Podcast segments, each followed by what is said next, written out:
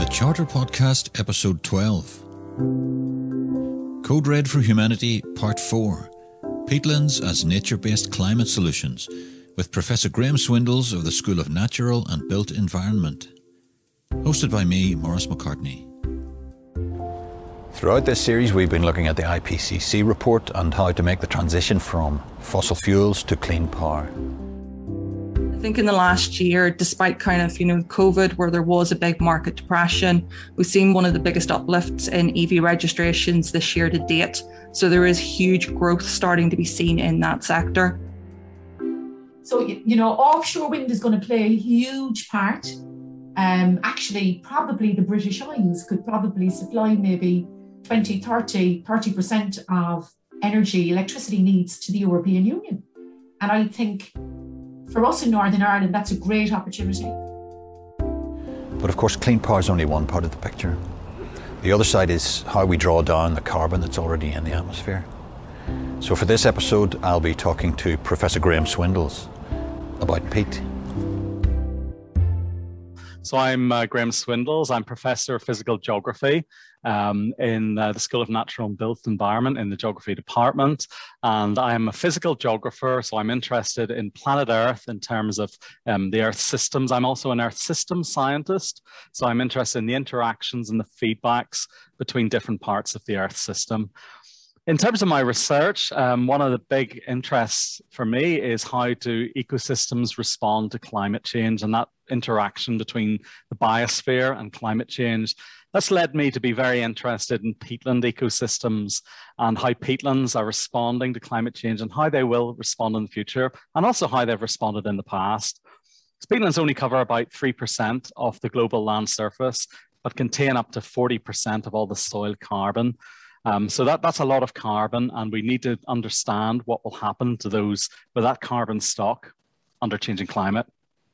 I suppose people are pretty familiar with the idea of forests and trees and woodlands as carbon sinks, but maybe they're a bit less uh, familiar with the idea of peatlands and, and even soil as such as being as performing that role. What sort of how can we how do we get our heads around this?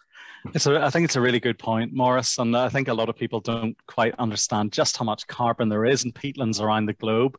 So as I say, only three percent of the land surface is peatlands, but we find peatlands. The Arctic is full of peatlands. We've got enormous areas of peatlands in um, Hudson Bay, lowlands, sort of that bit in Canada. You've probably seen on the map. Um, Western Siberia, enormous areas. We've also got peatlands, of course, here in Ireland. We've got peatlands in Europe, but we've also got peatlands in the tropics.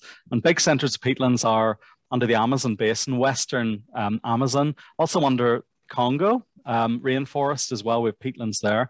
But to put these numbers a little bit into perspective, so peatlands contain about um, it's a bit of debate about this, but about 550 gigatons of carbon, and that's far more than in the world's forests. That's that's probably twice something along in that order of magnitude than in the world's forests.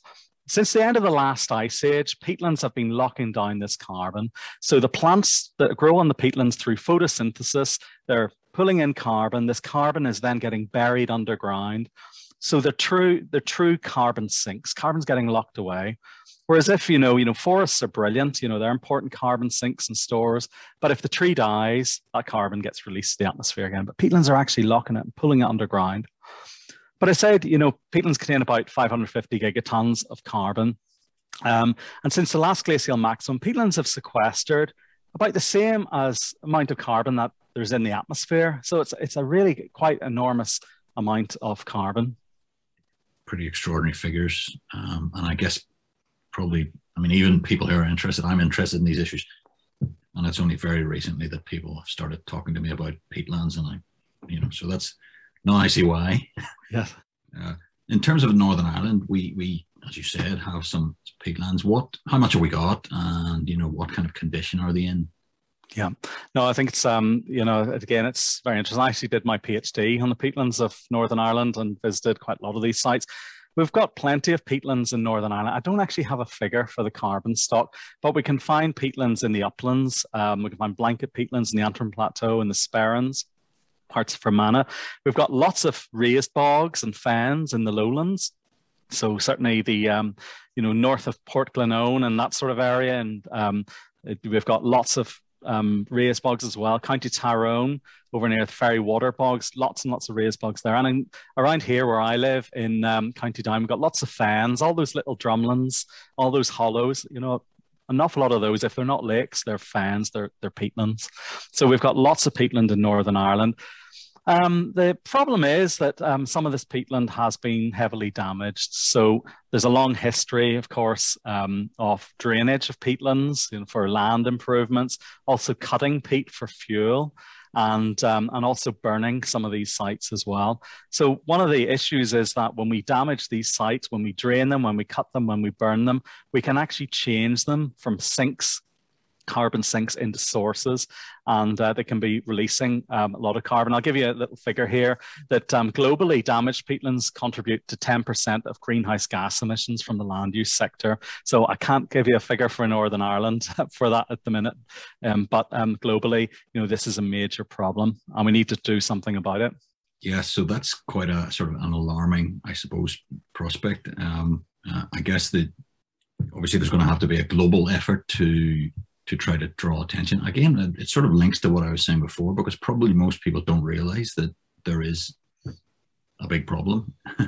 you know, but it's such an important resource, uh, performs such an important function, and therefore uh, the depletion of these things is, is so important.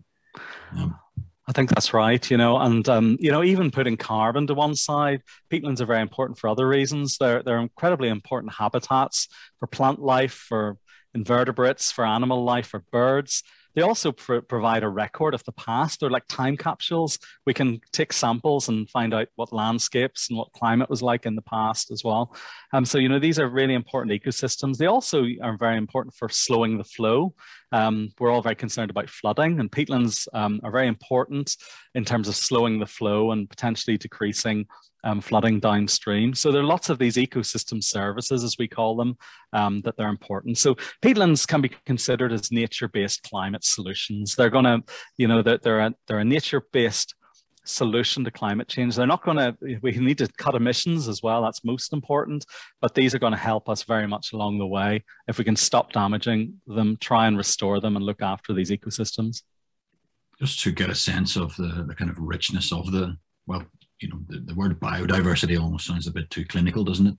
Um, but in terms of the, the, the, wildlife and the life under the surface there, um, I was looking at your uh, some of your research output, and I, I noticed you're looking at amoeba, amoeba, yes.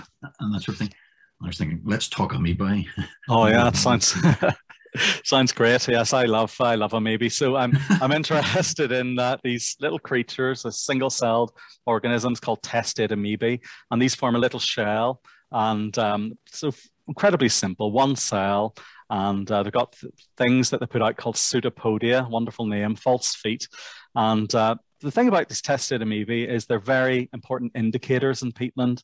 They can tell us about how wet or dry the peatland is, and they can also tell us about, you know, if the peatland has a lot of nutrients or less nutrients in it. And we're using these things as indicators. And we're using these things as indicators and trying to think about how peatlands have changed through time and um, how they may change in the future. For example, some of the work we're doing in Arctic ecosystems, we're looking at cores, we're taking um, through these from the very tops of these peatlands. And we're looking at the testate amoeba, and they can tell us about how the hydrology has changed on this. And this is really interesting because it's telling us that a lot of these Arctic peatlands that contain permafrost, that contain ice, are melting. And actually, some of them are drying and some of them are melting. The whole mosaic of these peatlands in the Arctic is changing. Um, so these tiny creatures can tell us quite a lot about environmental change and allow, allow us to go back in time and um, in areas where really there's been very little observations. They're useful for uh, getting a record of the past, but I guess the other side of these things is always that there's a kind of an interdependency um, in in the natural world and in the living world, as it were. So I mean, I presume also the the the likes of those tiny microorganisms are also a food source for bigger organisms, which then become a food source, and so that there's that whole sort of cycle.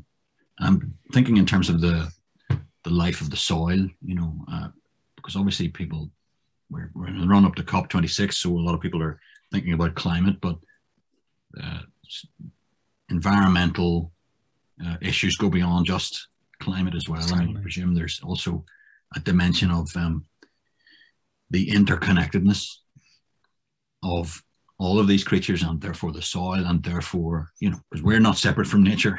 Yes. We, we seem to think we're the only creature that doesn't need a habitat to live in. Yes yes. Um, it's a, I think it's a really good point, Maurice. You know that you know it's it isn't just carbon. You know, it, certainly it's one of the really important things. But when we're changing these ecosystems, when we're changing the eco hydrology, the relationship between hydrology and ecology, you know, it has wider knock-on effects for these ecosystems. And I, like I'm thinking about some of these little raised bogs. I say little; they're they're relatively small on a global scale, but in places, uh, for instance, in County Tyrone, and you know these are little spots of wilderness within quite heavily uh, you know used agricultural landscapes at times. So really important habitats for invertebrates for birds for all sorts of things. And you know when we damage these systems we remove that and we remove that from the landscape which is which is really very alarming.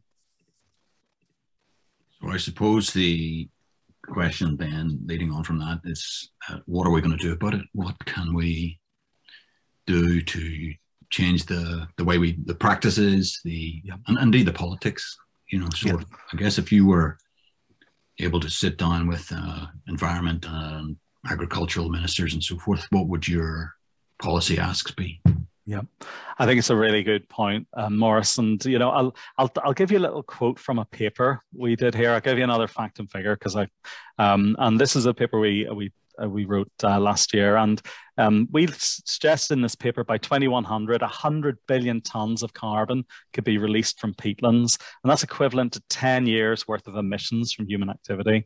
So you know, it, it's a, it's a serious amount of carbon. And what we need to do with these peatlands is, you know, a we need to understand them so that's why like, people like me are are trying to work on these peatlands try and understand how these ecosystems work the feedbacks that are inherent in these things so that's the first thing. But there's there's clear things we need to do. We need to peatlands that have been drained we need to block these drains. So there's great work ongoing in northern ireland from different groups. Um, i'm involved with work with ulster wildlife um, who are doing great work um, restoring some of these peatlands. So the drains that have been put through the peatlands need to be blocked up make the peatland wetter so that when the plants die, they will fall into a condition where they won't completely decompose. The wet conditions will allow them to um, to make peat. In a sense, we need that. So drain blocking is very important. Other things we need to do is, um, unfortunately, we need to stop cutting peat for fuel, and we need to stop cutting it for garden compost. It's it's crazy, you know. And you know, there's nothing like a pint of Guinness with a turf fire. I know that it's got a very emotive smell and things like that. But really, there are other things that we need to do. We need to preserve these things. As for peat as garden compost, um, I'm a gardener myself, and peat is really not a very good thing to use in the garden because A, it's very nutrient poor. B, it's got funny hydro- hydrological properties, and that when it dries out, it can sort of form a crispy surface. We call it a hydrophobic surface. And then it doesn't, more water doesn't go into it, it runs off. So it's far better to make your own compost, you know, and there, there are better alternatives out there. So we need to move away from that. Um, other things then we need to um, think about is certainly if we if we move to tropical areas, so for instance Southeast Asia, enormous areas of peatlands and peat swamp have been damaged there. They've been converted um, to agriculture, um, an awful lot of which is for oil palm. And we see palm oil in lots and lots of products, makeup. Um, the children had flapjacks the other day, and I noticed there was palm oil in them, and there are so many, so many different things. You know, so I think as consumers as well, we need to think about what we're buying and the impacts of these things um, on peatlands globally.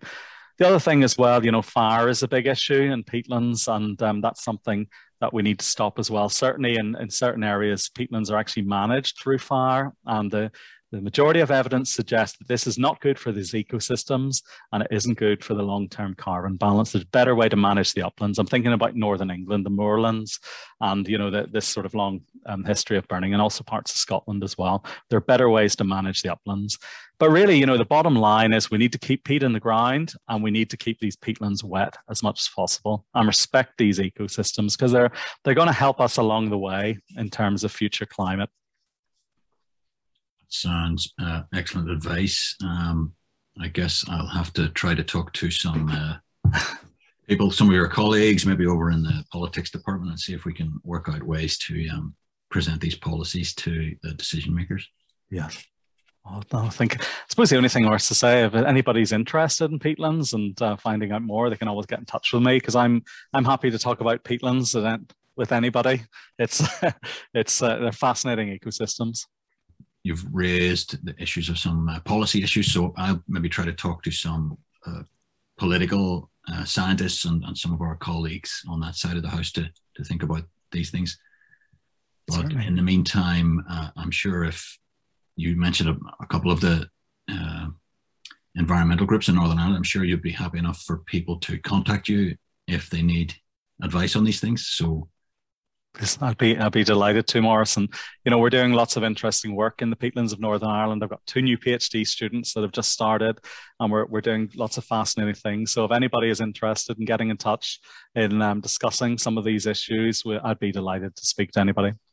Very good. Well, we'll put the links in the you know on the podcast and our website, and uh, hopefully uh, start to build a little network, but like the, the fibers of the peat itself, perhaps. Sounds good to me, Maurice. So, in the meantime, Professor Graham Swindles, thank you very much. Thank you very much indeed. Many thanks to Professor Graham Swindles of the School of Natural and Built Environment. Follow us on social media at QUB Engagement, and for more in this series, visit our website go.qub.ac.uk slash charter podcast or subscribe to Queen's University Belfast, the Charter Podcast, on all the main podcast platforms.